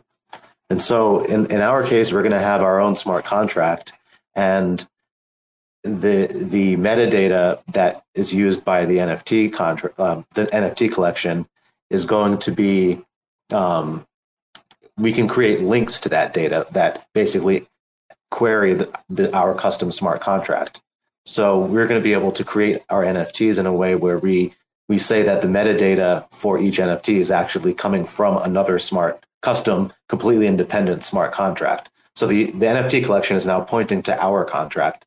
And in our contract, we have no constraints on what we can do or what we can implement in terms of uh, the game dynamics. And so now, whenever you're, you know, you go to view the NFT collection on Stargaze or wherever the whatever the case may be, it's sourcing its data from our dynamic game contract. And so, give you might refresh the page, and now the uh, your creature, you know, has some achievement, and that has that now is reflected in a change to the attributes or some ornamentation, some visual ornamentation. Like there's some, you know, um, like if we did something like playing cards, now you see some kind of um, badge that's applied to the the playing card that because you've you've uh, you bought something or you bought an attack or some weapon or something like that. Um, like Rizbe was saying about like these different items, these that different NFTs that you could you know burn into your your main NFT, your bad kid. So it's a completely different take on it. It's a it's a I don't think it's been tried before. I, I mean, maybe somebody has, but I don't think any major NFT project has tried this before. Uh, but I think I feel really confident about it because I I have a I, it, it, there's no like question mark in my mind whether it's possible. You know, I um, the only questions I have are you know in my mind pertains to how um, NFT marketplace app for like apps um, if they're gonna if are they caching the metadata? Do they like do they assume that it never changes? You know we'll have to figure out you know whether it works um, or how to work with different um, marketplaces if if they if their data is stale and it doesn't and they won't reflect the changes that are happening in our contract because they just they assume that it is is immutable you know so anyway I, I i'm sorry if i'm like losing you in some details but basically No, no, you're not. You're not losing me. I, Okay. I, I, I get it. I mean, Yeah. maybe, may, maybe something else, but I understand what you're trying to say. I was just curious because I just wanted to. I was just curious how the contract worked Mhm. and if it was going to be similar to the ERC six five five one. But Six- um, you're saying that it's different because it, it, it, and it is because the that one is like a little wallet that you know your NFT is essentially a wallet. So, um, that sounds really wonderful. Yeah I think the Um, biggest part here that I love is once we're using our custom contract, if we're using some other standard, we're kind of within a box of, hey, this thing is going to allow us to do X, Y, and Z. We can't deviate from that. Mhm. But the fact that we're pointing to something that we fully own and control and deployed on chain, we can literally do whatever crazy combinations we want. In the future, we'll be, because we're going to open source this, uh, you know, uh, code out. We're already talking to other projects that potentially want to use this for their NFT collection. What I'm kind of envisioning is imagine Atlas DAO creates their own version of this game, their own characters, they have their own world, their own custom smart contract where they're leveling up, they have moves. Because they're on these contracts that are very similar, in the future that opens up the gate that, hey, maybe we'll have a uh, season where the Beast game can talk to Atlas DAO, they can battle each other and maybe earn Atlas DAO token or whatever other things. And as other people create games, now we can sort of, it's almost like we're creating an IBC of game servers that we can tap into and introduce new concepts and stuff into existing games. I mean, big picture, it sounds like we have like, you know, uh, like what we're doing is the external source of data about an NFT. And like that's in our contract rather than the NFT itself. Mhm. It seems like that um, our original Beast white paper, isn't it? Oh, so I think, I think Trey got rugged up. We missed the last like five seconds. Oh, let me try again. So it seems like telling the like skillet. oh no, I- I'm outside of the grill, so apparently I'm on the opposite of my house from like you know my router. Yeah, you So, said- it's- so hey, yo, I'm getting messages and stuff like that. I'm not gonna say who's sending me messages, but I'm getting messages, and they're they're they're giving suggestions, and they're wondering if if somebody's going to like if communities will you know leverage a hundred thousand to two hundred and fifty thousand GLTO um as as a utility. I wonder. I think that would be uh, great. You know, I think that kind of that's kind of what I'm hoping projects will do Mhm. because the point of games like Mortal Coin Bat and Video Poker is to show people what it's capable of doing. Right? If you can take that, add you know crazy graphics to OpenGL, make mobile version, the possibility is there. So if you come in early enough as a project, like, hey, I'm gonna buy a million GLT, I'm gonna stake it with these guys because it seems like they can build fun, secure, scalable stuff. Then as we grow and build crazy stuff, all that real yield that's being generated, that's something a project can take uh, take advantage of. If you want to give that to your NFT holders, if you want to use a portion of that to pay for fees or whatever, that's one way for you to tap into what we're doing, helping support us. But as we build more and crazy, I don't want to say addictive games, but as we build games people want to play, now you know your real yield is going up as well. And uh, you know, and also, you know, if we do this on Stargaze, the battle royale with the uh, like a stars um, uh, house staking contract, um, you know, then you could stake if if you wanted to, you know, stake there instead of staking on Juno, you, you could. Like maybe the the raffles uh, that we do will really, you're not raffles. I mean, maybe the raffles will take off, but maybe this battle royale game will will take off. You know, and it'll it'll be a big driver of revenue for this the star the house on the stars side. So if you want to take so the question is like, um, you know, uh, was the question like, uh, you know, how do you uh, make a decision about like where you're staking your GLTO? Was was that the question? Um, I suppose it's just you know sometimes people send me messages and they want me to say stuff Mhm. and like I, I want to be the puppet I want to be puppeted like and I want to get the message out there but then I'm like I'm not really sure how to like uh fully explain what this person is trying to tell me but uh I'm here just kind of like you know reading off what they send um give you example say Gelotto sounds so wonderful then say yo tank is Maneki gonna be buying get my Maneki Cosmos hedge fund some GLT. And I'm like, okay, um, all right, sir. I'm not really sure, but I'm here. I'm here for it, man. no comment. Hey, that's I, I love hearing that's exactly what we want to hear. We do have our wait, hold on. favorite uh, GLTO owner in the house, someone who owns Sanji. So uh, I'll give it up to you, man. Thanks for coming up. Did you just say me? I'm CTB. Yeah, but you're Sanji now. Sanji, That's the uh, and, uh, I one. forgot that. Yeah, someone had to tell me that from work. People in North will actually know what that is. I don't even know what the hell that is, but it's the suit. You know, that's why I got it. Anyway, uh, thanks, Bbandz. I'm trying to get. Uh, I'm trying to guilt Tank into saying I want. I want GLTO for uh, Maneki. I'm trying to guilt uh, Atlas DAO to uh, not just build a game, but also put a bunch of things of uh, their SkyMonks on your site to you know build revenue out. And you know, as an owner, I see so much potential here, and I'm wondering, are you going to? Uh, is there any, uh, let's see, owner level NFTs that are sitting in team wallets that I could buy for you know, you can tell me a price and I'll just pay it and I'll buy another owner NFT. We'll discuss off. No, unfortunately, there's literally like the uh, the two that I have. I'm sure I'm gonna die with them, and I'm sure my my daughters at some point will want them, so I'll give them one each. But there is none for sale. The only one that we have in the treasury wallet is Luffy, the rarest one, but that's gonna go into a G key chest, uh, you know, next year. So it's crazy. People just don't put the one piece ones on the market, and when they come up, they usually get bought up pretty quickly. They gotta say, I I'm not a deal. notary yet, but if I'm not invited to any Gelotto parties, it's gonna be the lamest Gelotto party ever. By the way, Uh, you'll always definitely be there for sure. That's taking my question though.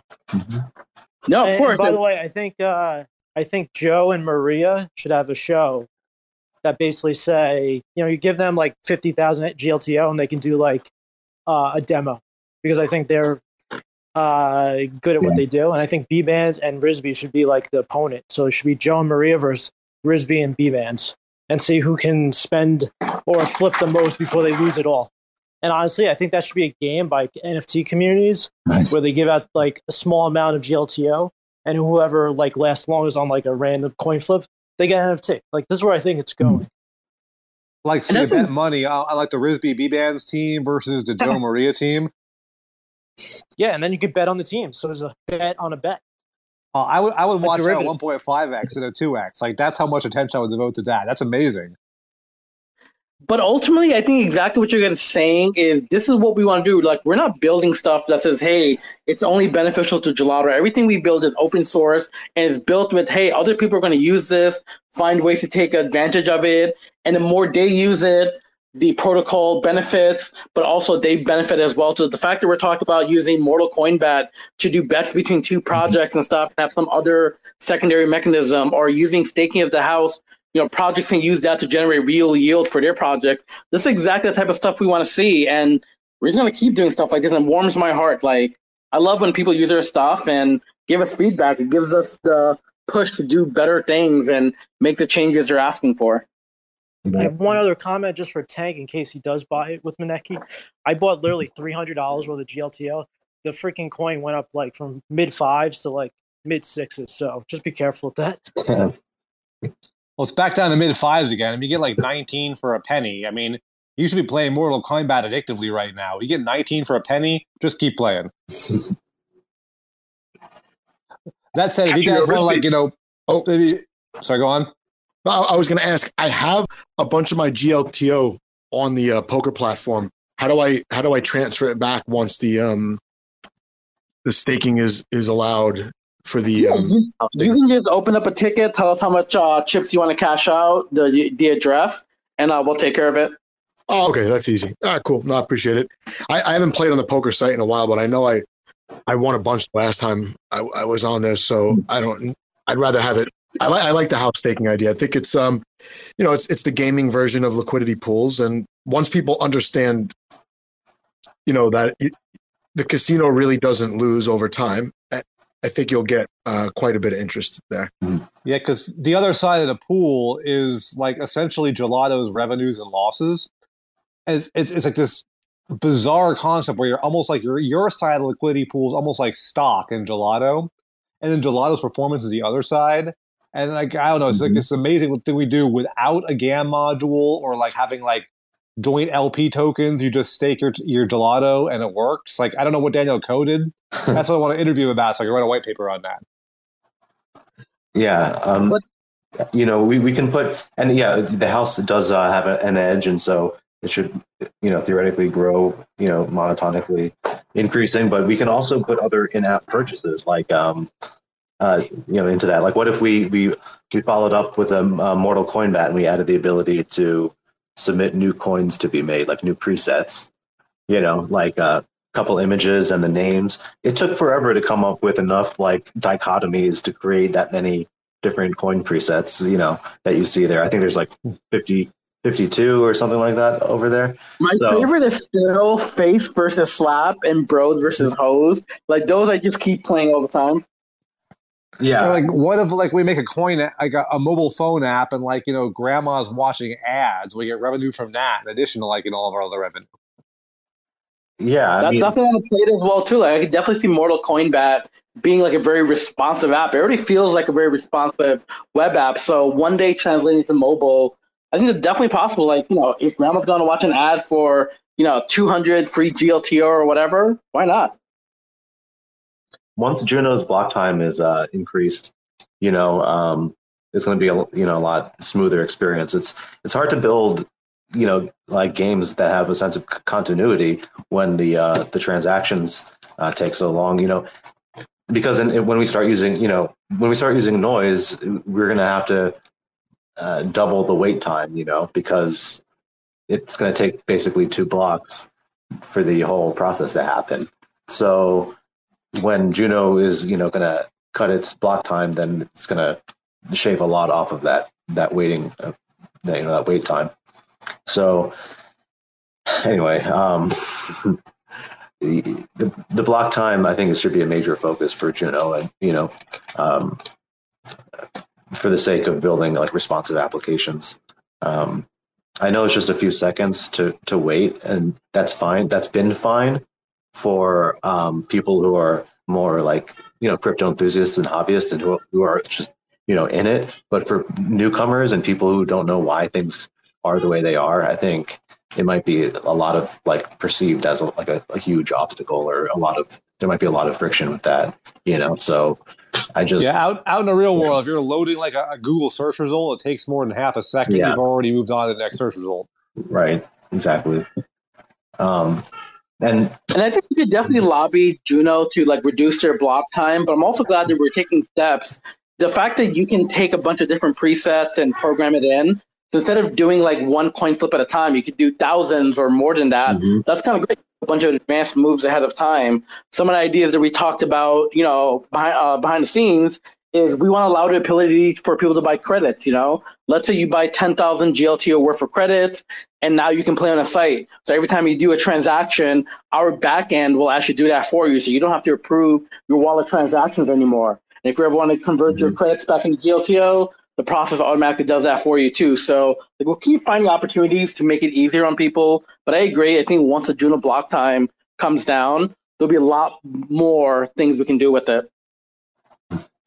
Yeah, I I had some other things I wanted to say, but I kind of got lost um, in time right now. But um, I did want to say that though, you know, deploying the raffle contract this is complete non sequitur. I just want to say before I forget that when we deploy like the raffles to um, uh, Stargaze, I think that's going to be that's a really good idea, and you know we should definitely do the same for Tori and these other networks, just to um, be able to automate the process more. You know, just having the NFTs transfer by themselves, and uh, you know the contract we have also supports uh, raffling multiple NFTs at one time. We just ha- didn't build that into the the MVP uh, user interface, um, but it supports it, and you know we can we can extend the functionality so that we can we can incorporate you know minting you know into the process. So you know who who wins the raffle they get you know a free mint or something you know. So as soon as we have these contracts on these different chains so we're not limited then in what we can do because like we are now because we can't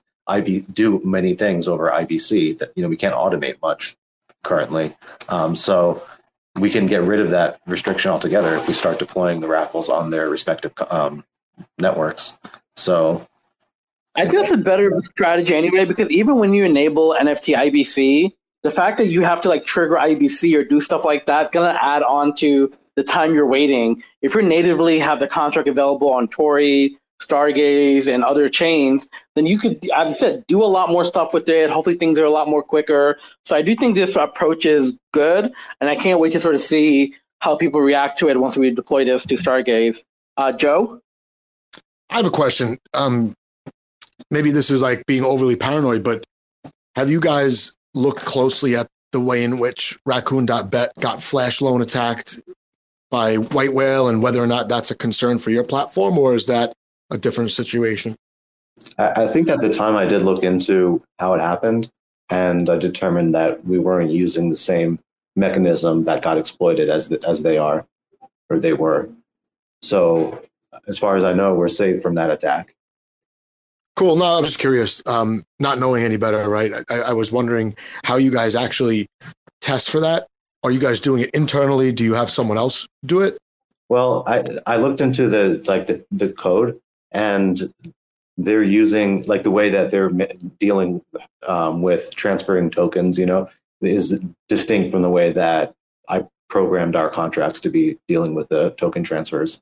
So it's not it's not vulnerable to that attack because it's not going through the same you know code path. So yeah, so it's like it's I a, was just curious.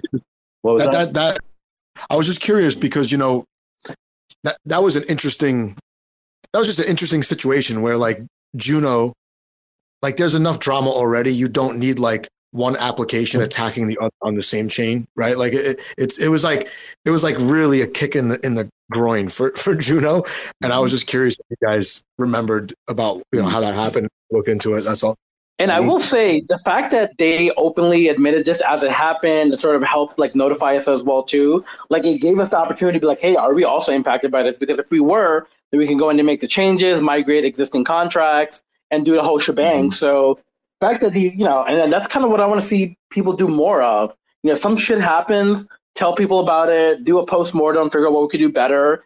And next time, hopefully, you know, no one else repeats the same mistake. Mm-hmm. Yeah, I got to say though, uh, what you know, white whale wasn't even on my radar until that happened. I'm like, oh, what is this white whale thing? So, Mhm. they, um, I, I must not be the only one who had that come across their radar as the first time hearing about what white whale actually does.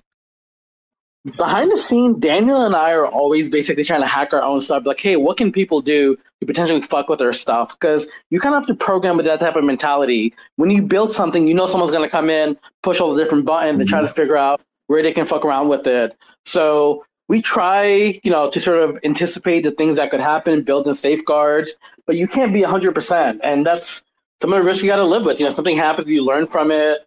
It's great that you can migrate contracts to fix holes and things of that nature. So, you know, you kind of grow with every battle. Cool, cool. Not looking forward to it, man. I I'm always, I always feel like I'm late to figuring out what you guys are doing. I'm always like a month or two behind everything. So I'm glad to hear that. Uh, I didn't miss out on being one of the first people to participate in the house staking. It'll give me time to accumulate some more tokens and all. Yeah. I'm on a team. I I feel like I'm behind on most of the stuff nowadays. Uh, well, well, I'm so bullish on Gelotto after hearing that. It's a lot. I mean, it does feel great that, you know, Daniel and I, you know, we wake up every single day. We're like, what can we do to better Gelotto? What can we build? You know, we take feedback from the community every step of the way. And it just feels great doing all those things. And the end result feels nice when people like it, people use it, people, oh yeah. you know, No, you're right. And I, I tell people that uh, Gelotto team is the only the only people who will be hanging out at a bar, relaxing, having fun, a drink in each hand, talking about coding. So I'm like, you guys are working 24 seven. Yeah, I that's say like hobby. like Gelotto's in my bag of stuff. Like it's probably not on its own gonna make me a bajillionaire, but it's definitely gonna make me at least some money. So it's like it's in that like you know sector of my portfolio. When are we gonna have a um a Cream Queens collection where they're dressed up like the like the cocktail waitresses from the casinos, like walking around with the boxes of cigarettes and candy and stuff? So sometimes I feel like we're like a movie studio in the sense that we have like a bunch of collections and ideas that tie in together. So one of the collections there we're working on in the background probably won't be out for a while. It's called the Workers of the Casino, and it's basically animals uh, personified, you know, as humans as different jobs. So there's definitely be some cream queens, monstros, and like sexy people working at the casino, but also the non-sexy people, the people who work at the buffet line or janitors. So I think that'll, that'll definitely be a fun collection, and hopefully will come out end of year. So you guys could definitely do a lot of the things that brick and mortar casinos do via like gift cards or something, right? Like you could say, oh, if you play this much on the platform, you build up this many points of either GLTO or GKey, whichever one you want to use. You could have people cash it in for like, you know, quote, like uh, free buffet, and it could be like a twenty dollar DoorDash gift card or something like that that they can get. You, you guys could do a lot of fun stuff. That'd be awesome. Exactly the type of stuff I want to do is like to me, the ultimate success is building incredible IPs. Like imagine a monster movie one day or a Queen Queen, you know, something. And also tying into real physical entities. There's a lot of places out there that Web3 mystifies them. They're scared. They're like, I don't know what the fuck I want to do. There's plenty of small scale casinos that are kind of dying out. And that's an opportunity for us to go into those sectors, be like, hey, if you guys want to do something different, these are the things we can offer you. We can connect you to the liquidity pool of Web3 and bring them to physical locations. You know, weed shop, ice cream shops, restaurants. These are all things we can integrate with. And it's one of the main reasons why when we started Gelotto, we kind of focused in on the name. What is something that can basically seep into all avenues of life? And it's a dessert, you know, dessert kind of goes with everything. And, you know, so does ice cream. So to keep us on track, like, you know, so we discussed staking is the house, we discussed um video poker and alpha people staking and the Stargaze game coming up. Um, is there anything else on our task list for this particular spaces? Mm-hmm. No, I think we pretty much covered everything. Uh, Daniel, anything we missed? Well, I do want to say that I'm still like uh, looking forward to later in the year working on a prediction market. So in my uh, in the, my spare time, which consists of standing in the shower for too long, I I've been m- making a lot of mental you know notes and progress on thinking about how we how we're going to be able to do that, and that's going to lead to another white paper uh, that we're going to write, I imagine. So, um, actually, I'm glad you said this, Daniel. You. Could you quickly give us a TLDR of what verdict is slash human oracles? Yeah, so I mean, we're uh, some of you might be familiar with with Polymarket. It, it's an example of a so-called prediction market, um, and where you can you can bet on um, you know uh, election outcomes or really a whole host of different uh, random things, you know.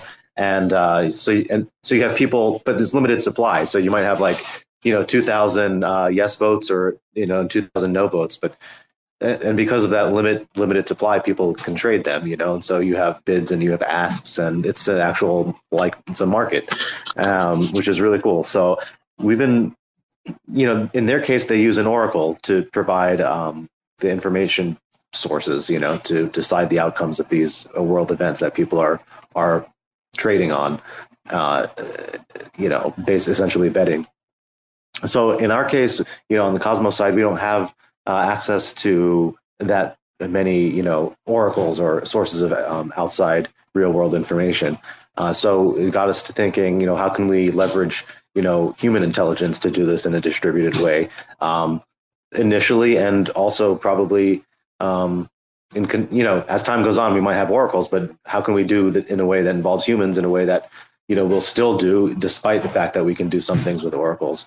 So you know we've been thinking about how do we you know, we'll, we'll you know we're going to create like like a jury pool you know for example. The, way we were thinking about it is like we're going to create some kind of thing that's going to be like a jury pool where members of the jury pool will be able to agree on outcomes uh, of world events that other contracts are, you know, requiring to determine the outcome, you know, to determine the results of bets. I, I some you you guys could say this way better than I'm saying it right now. I'm so scatterbrained, but no, you got this, Daniel. Uh, Keep going. I need I need some more coffee, but um, yeah, basically you're going to have like groups of people who are going to have like like incentives and um, game dynamics that you know encourage people to um, I, to participate in a way that leads to like a honest and responsive um, uh, you know results coming in for different um, like prediction markets out there or different sporting sport sports bets you know? Instead of having an oracle just you know at some point in time kick in and set the result of the the sports game you know we'll have one or more human uh, participants that are um, competing for financial incentive to provide that information and also you know the system will check that a certain consensus level is is met and that will determine the outcome of the event you so, know so very very big picture it's like meta yeah. crypto then like whereas crypto is remove the third party trust factor like mm-hmm. this jury system is remove the human coded third party trust factor by crowdsourcing a verdict for things yeah. oracles can't do easily Right. And and that way we have like, you know, a human crowdsourced decision with so many humans who are verified mm-hmm. or ranked or something that like you know, it, it, can't fail. And then we use humans in place where computers can't do it. And we also and, have a mechanism to punish people who are deceitful. Mm-hmm. So let's say you're purposely putting in wrong results or trying to do something that could harm the system there's going to be a slashing mechanism built in as well too. So to initially to be part of the jury pool, you'll have to stake something. Depending right. on how many people do it, random amount of people will get selected, and we'll look at their stuff. Part of the pool of rewards go to the jury to incentivize them. If they lie, they get punished. So by building this set of human oracle slash validators, we can basically start doing crazy types of bets that most traditional, mm-hmm. you know, oracles don't even have access to. So, So, your, right, your, like- your human jurors are incentivized to vote because they don't, they don't benefit. And if they do vote, they're incentivized to vote right because they vote wrong because they're doofuses. They get like they lose stuff.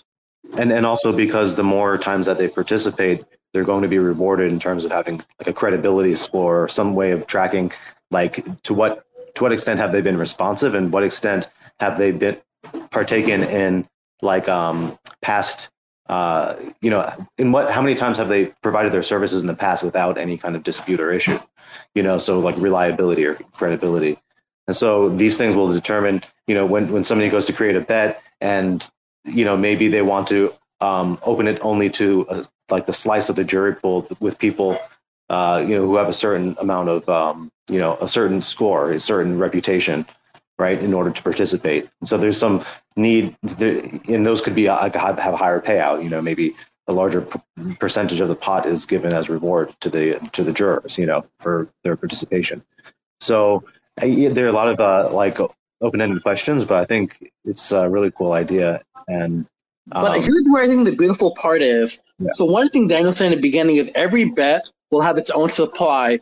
So let's imagine someone makes a bet that says, "Hey, Joe Biden is going to die by end of year or by December some date," right? And there's a thousand votes in total. People vote yes or no. But let's say by November he starts getting sick, and people are like, "Oh shit, this guy actually may not make it." Now people are like, "Oh, Joe Biden may actually die by December." So let me go and now these votes are more valuable because now the yes Mhm. might potentially win. So people can go in, buy and sell their, you know, votes. Other people can, you know, vote on it. So it's going to create this interesting dynamic that I think we haven't really seen within Cosmos before.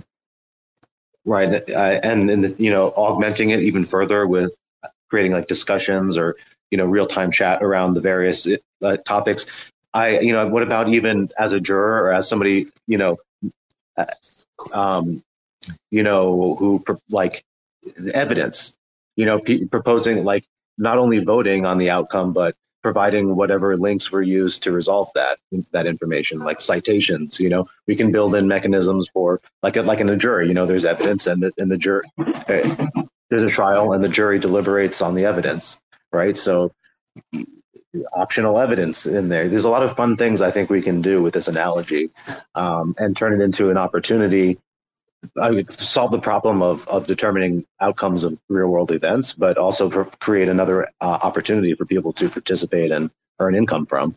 So- uh, Here's the great part. The moment we do this, we basically created a way for humans to gain consensus on chain. Now you can take this and do something else with it. So yes, we're using it to determine, you know, bets of some random event.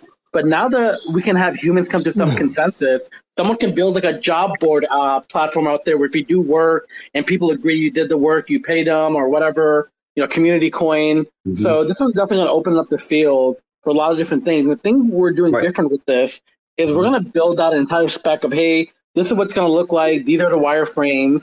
And we're actually just going to put it out there and see if either Sei Network, Archway, or someone else wants to buy it.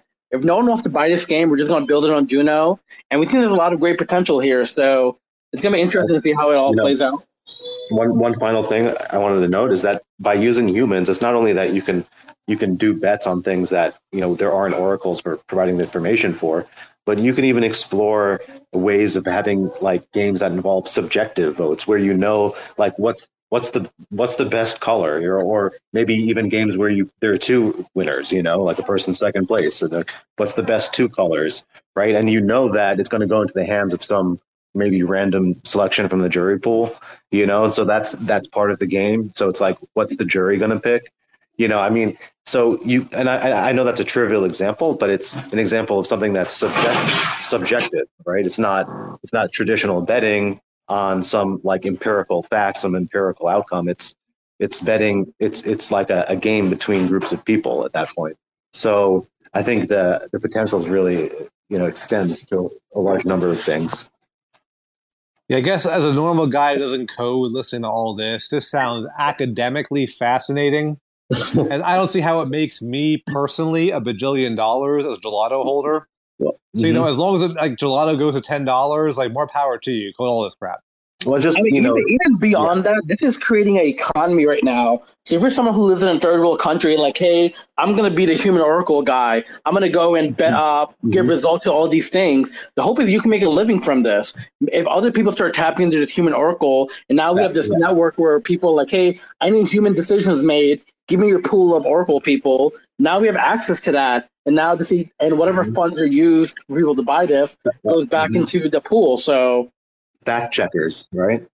There's just like a, like a fact checking service. I mean, you never know. Like people in the Philippines who played Axie made more money than a doctor in the Philippines. So I mean, you know, depending on your market, like there could be a lot of people who want to be jurors. hmm Well, And the great yeah. part is all this code is already open source. I love that Dana was fucking around with us a while ago. He published what the initial verdict protocol is going to look like. So we kind of have a good idea that, hey, this is possible. So it's nice that we're going to go out and build it. And it's either going to be on Sei, Archway, Juno, or some other you know person if they want to come make a bid for this. But it's going to be mind blowing. I can't wait.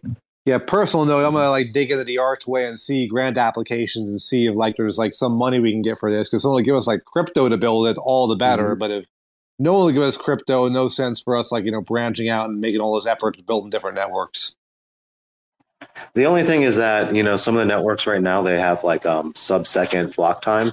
So if there's something where you need like some kind of game experience that really does like depend on extremely fast transactions, you know, like like just fast paced, we might you know want to consider one of these networks that is like sub-second in the, the, the block time versus. Why aren't why aren't they all built that way? Like it just seems stupid. Why are we waiting six seconds for a block? I think there are implications on like uh, verifiability and um, differences in there. There, there are te- different technical implications and maybe different, um, just different architectures. I'm not sure. I can't give you a concrete answer to that. But with that, my wife is giving me the look. The Salisbury Yeah. steak is getting cold. So we do have to wrap it up. So before we go, try Bbandz, Daniel, anyone else who's up. If you guys want to say anything, you know, say your final piece and then we'll call Mhm. it. The U.S. dollar sucks ass. Buy Bitcoin and leave the Mhm. country. Hare Krishna. I guess, you know, be kind to each other and I will see everyone for the next uh, weekly Gelotto space. Peace. Bye. Thanks for checking out another episode of The Ether. That was the weekly Gelotto Space, recorded on Monday, May 15th, 2023. For TerraSpaces.org, I'm Finn. Thanks for listening. And If you keep listening, head on over to TerraSpaces.org slash donate and show some support now.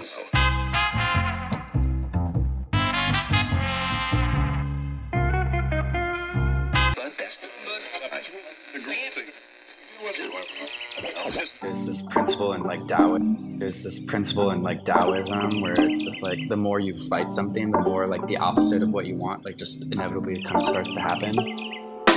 There's this principle in like Tao, Tao, Tao, Tao, Tao, Taoism where it's like the more you fight something, the more like the opposite of what you want, inevitably it kind of starts to happen. Chirping on the bird app, listening to nerds flap, wondering why the fuck my timeline's so cursed. It's like everybody's holding heavy bags in Web 3. That's why they can't fly, they just drowning in the bird bath, fishing for some dry powder. Watch how we ignite the tower, blowing up their bank accounts, forgetting how to fight the power. Y'all don't even realize how deep this shit goes. They preaching open source, but don't listen to the code, and now it's mutiny, community, uprise. There's no more humility, futility, plus size. Motherfuckers leaking from the wrench down to the bare metal. Which side the line you bleeding out on when the dust settles? Motherfucking west side shit, needle and noose. Sticking with my armory, and Beto and Bruce. Reppin' psychedelic artistry, believing the truth. Like these motherfuckers even need a reason to sue? GM fam. really worth all the effort? Is it really worth all the fighting? Really worth all the drama? And the answer, I think, is a clear no. They started using Zoom, now we finna zoom out. Teaching all these plebiscites what this game's really all about. Little baby bitches when they choose to have fits. All you're left with is kibble when you lose all them bits. And that kibble's just sawdust. The shit is all rust. Not a great look, you're what we'd call all nuts. And I, for one, did not see that coming. Cracking open books, yo, that's a lot of money. Meanwhile, over here, rewiring features, more critical thinking, huh? less knee jerk, more evolution, less shitcoin preachers pretending to be teachers. Y'all just predatory leeches. I mean, please, just look at the track record. A bunch of VC rap fucks sucking up the cheddar. The recipe is two steps, rinse and repeat. Now we all in your butts and we bring in receipts. GM fam, have a seat. If you're listening to this, my, my plea to you, would be like, don't have don't don't have to take a side on it. Just say like, is it really, is it really worth this war of attrition? It might cost us a lot more than what can be gained by like fighting this to the bitter end. And sometimes it's better to just like move on.